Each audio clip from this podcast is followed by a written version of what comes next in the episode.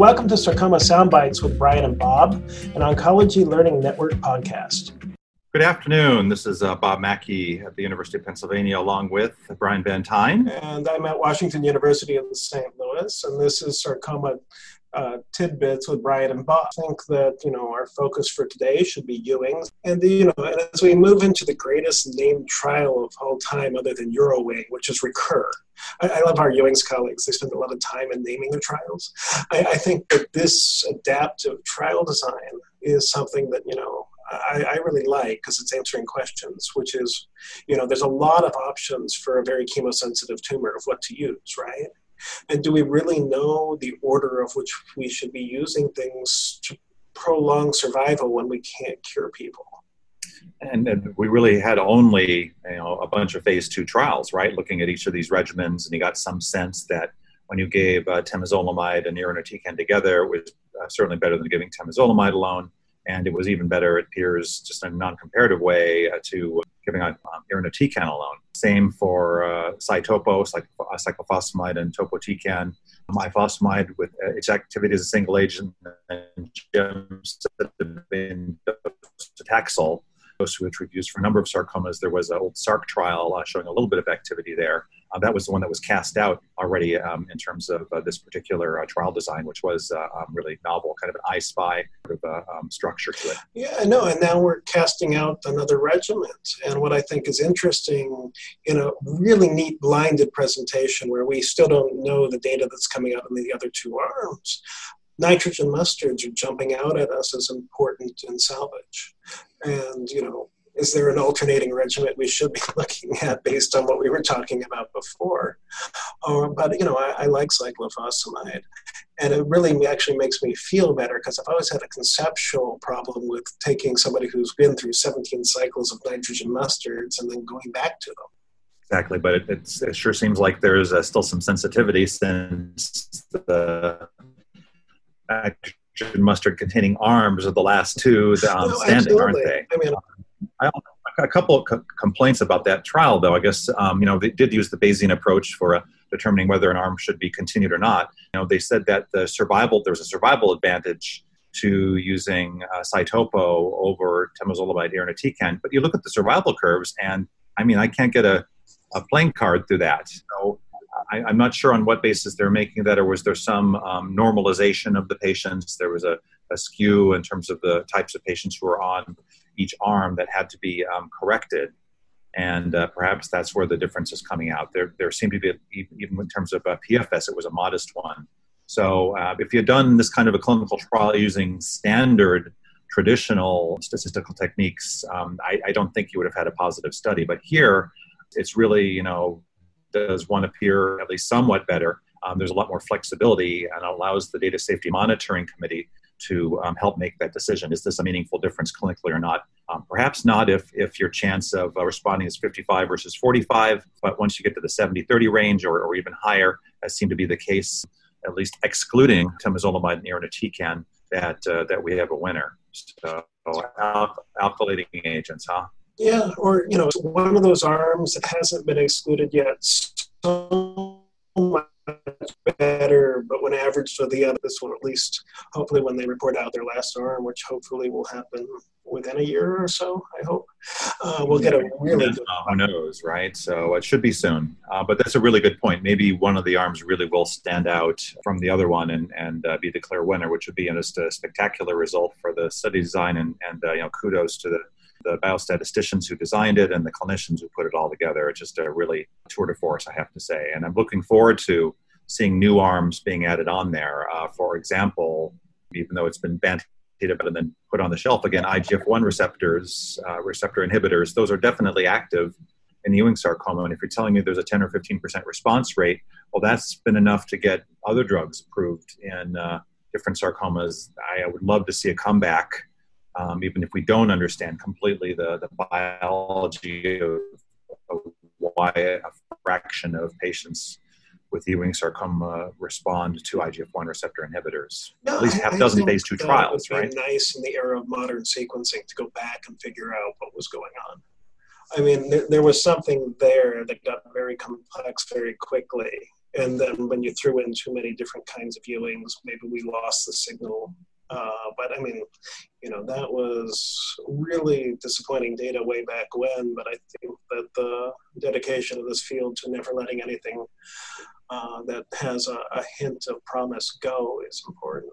I mean, there were entire careers set up around that that I think we need to figure out now why it didn't translate. Definitely. That, it's just something we don't understand about the biology of, of that receptor pretty clearly. What are we missing? You know, and is there a nuclear translocation that, that's been seen for other uh, receptor tyrosine kinases? Is there you know, some impact uh, somehow on transcription or, or epigenetic regulation? Who knows? I guess we'll uh, that requires a lot more study. And IGF binding proteins, for example, a very complex set of proteins that we don't know what the heck those do, except to know that there's correlation between levels of some of those and either sensitivity to some of these drugs or outcomes um, in general. So uh, still a lot to be learned, and hopefully that or, or um, other newer agents, uh, what is it, the CDK12 inhibitors, um, which have been uh, looked at at least preclinically in Boston, looked very interesting as potentially active agents as well. The LSD1 inhibitor, which has been uh, developed through Ohio State and has now um, now being uh, moved forward in, in a number of uh, different formats. All that's going to be really interesting. Hoping we can have a conversation soon about those because it'll be interesting to see if that's going to translate. I mean, it, it, seems to be safe. We've seen that early data, you know, at AACR last year. And so, where are we going to go? Where's that next big groundbreaking uh, avenue where we can. I guess the, the one thing we haven't at least touched upon, um, not not really discussing high dose therapy um, in any detail, is is uh, another big question, which was a, a, big hit at a prior ASCO. I think it was just just two years ago now, with maintenance therapy for rhabdomyosarcoma. How successful that was, and there are at least some hints uh, in terms of the use of that from uh, one of the Italian trials that was um, one of the high impact uh, abstracts of, of this ASCO. Yeah, no, I think you know all these ideas of maintenance, but maintenance is also you know in the metastatic setting makes sense. And now you know there's a lot of ideas of adding maintenance all the way back to something that has an 80% cure rate. Do you even know who to add maintenance to?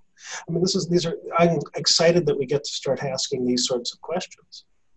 But you know, it, we're we're starting to walk into that 60% of people are cured that stage three colon cancer with surgery alone. That's a good point as well. That certainly isn't, the, isn't the case for our Ewings, is it? No. It was 20% with surgery alone. The chemotherapy matters, the radiation matters. You know, the multidisciplinary approach to actually treating all this matters. Uh, but, you know, it's a year already. There you go. Boom. And I mean, one of the key things about Ewing sarcoma, I've, I've seen this for some of the consults I've seen come through over the years, is uh, the idea that it really doesn't obey tissue planes and that um, uh, surgery alone really is not sufficient for, for managing the tumor. I really do need to cover the blast radius um, of the tumor uh, with radiation. Yes, there are some patients where you might be able to avoid it with a soft tissue primary, for example, but I'd be really, really worried, especially with these head and neck ones, you'll occasionally see that uh, similar to the rhabdos of the orbit, you just can't avoid uh, giving some sort of radiation to help with, uh, with local you know, the good news is it works. And the bad news is it works. Uh, yeah. But, you know, I think there were a couple other interesting insights out of ASCO of uh, some concepts and some new data kind of in phase twos, especially from our Italian young colleagues looking at other regimens and what to do. And I think as opposed, you know, as opposed to the rEECur study, which didn't like temozolomide and irinotecan. You know, there was another study just looking at temozolomide and irinotecan that actually looks very promising. Absolutely, as, as an upfront uh, window, right before they did their high dose therapy. Um, you know that that portion of the study will hopefully hear um, in a relatively in the relatively near future. It was what? It was uh, on the order of a 30, 35% response rate with uh, temozolomide and irinotecan believe it or not, it was actually 59 Okay. Uh, when you had, helps to be naive to therapy. No, I, I, uh, but I think that's regardless of any cancer, right? You know, early front, you know, most regimens in lung cancer respond much earlier in line one than they do in line three. There's this neat little paper where you can see response by line, and you know, is there any utility in fourth line chemotherapy? And, you know, for the right patient, yes. For targeted therapy, clearly. But for chemotherapy, at some point, you know, especially with a toxin and arising cancer, they're already, they've become so programmed to be resistant. It's hard to do. But, you know, this is a translocation driven cancer, right? And so all the damage that happens to the cancer, we do. I think we're still waiting for some of the final data about incorporation of, of a topo 1 inhibitor for high risk patients with Ewing's. I think we will uh, hopefully get some uh, more complete data from the COG trial, which uh, did look at the incorporation of topo 1 inhibitors into the standard regimen. Not, I don't think there's a lot known yet about uh, final outcomes from that trial yet. So hopefully in the near future we'll get some more data on that. Isn't it fascinating that we sort of use the same drugs to treat rhabdo as we do to treat Ewing's? We just kind of mix up the order we give them.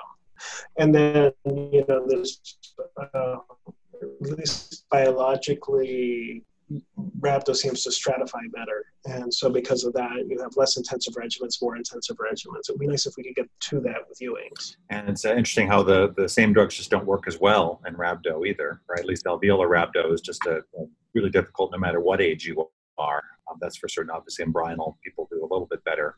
It's another another challenge of what is the difference here between these two translocation uh, driven tumors, at least for alveolar rhabdo and, and Ewing's. It's uh, um, small cell tumors that uh, will continue to be challenged by. That's for sure. No, but you know the good news is we're challenged by them, but I think they do exceptionally well, and we shouldn't actually undersell the advances that have been made. I mean, I think this is a field that, you know, when you start off with a, in the 1920s with, you know, Ewing and all the original diagnoses, and, you know, you, you first had cyclophosphamide, that's the first chemo that ever disappears a tumor or makes a tumor disappear. You know, you, we've come a long way from, you know, one in five survive to one in five don't survive. And I, I think that's something there the field uh, should be ecstatic about. But the good news is no one's giving up. Absolutely. And yeah, hopefully we'll get to the point like uh, standard risk ALL where you expect uh, or testicular cancer where an even higher cure rate is the expectation. Oh, I look forward to that day. so we'll keep working on it, right? Get back to lab, Brian. Absolutely. Even I have Ewing's trials coming along. So I, I think that, you know, the future is uh, bright because there are a whole bunch of bright investigators moving through our field. And I hopefully each one will do that clinical impact. And so if we have an 80% cure rate, we need 20 people to have a 1% impact. Perfect. and as Murray Brennan has uh, said many, many times, so if each one of us does a randomized trial, we really will learn a heck of a lot in a lot shorter time oh, than, uh, absolutely. otherwise. Well, I, I, really enjoyed this part of ASCO, and I, I, think it'll be fun as we move on to the GIST talks later uh, to really kind of take apart, you know, what's going on in GIST, which I think has been transformative, and some new ideas in soft tissue sarcoma as we keep going through all the abstracts together. Yeah, I look forward to that, Brian. And uh, it just sounds like a great topic for the next one. And uh, let's let's chat again soon. Absolutely. Thanks, Brian. No, thanks, Bob.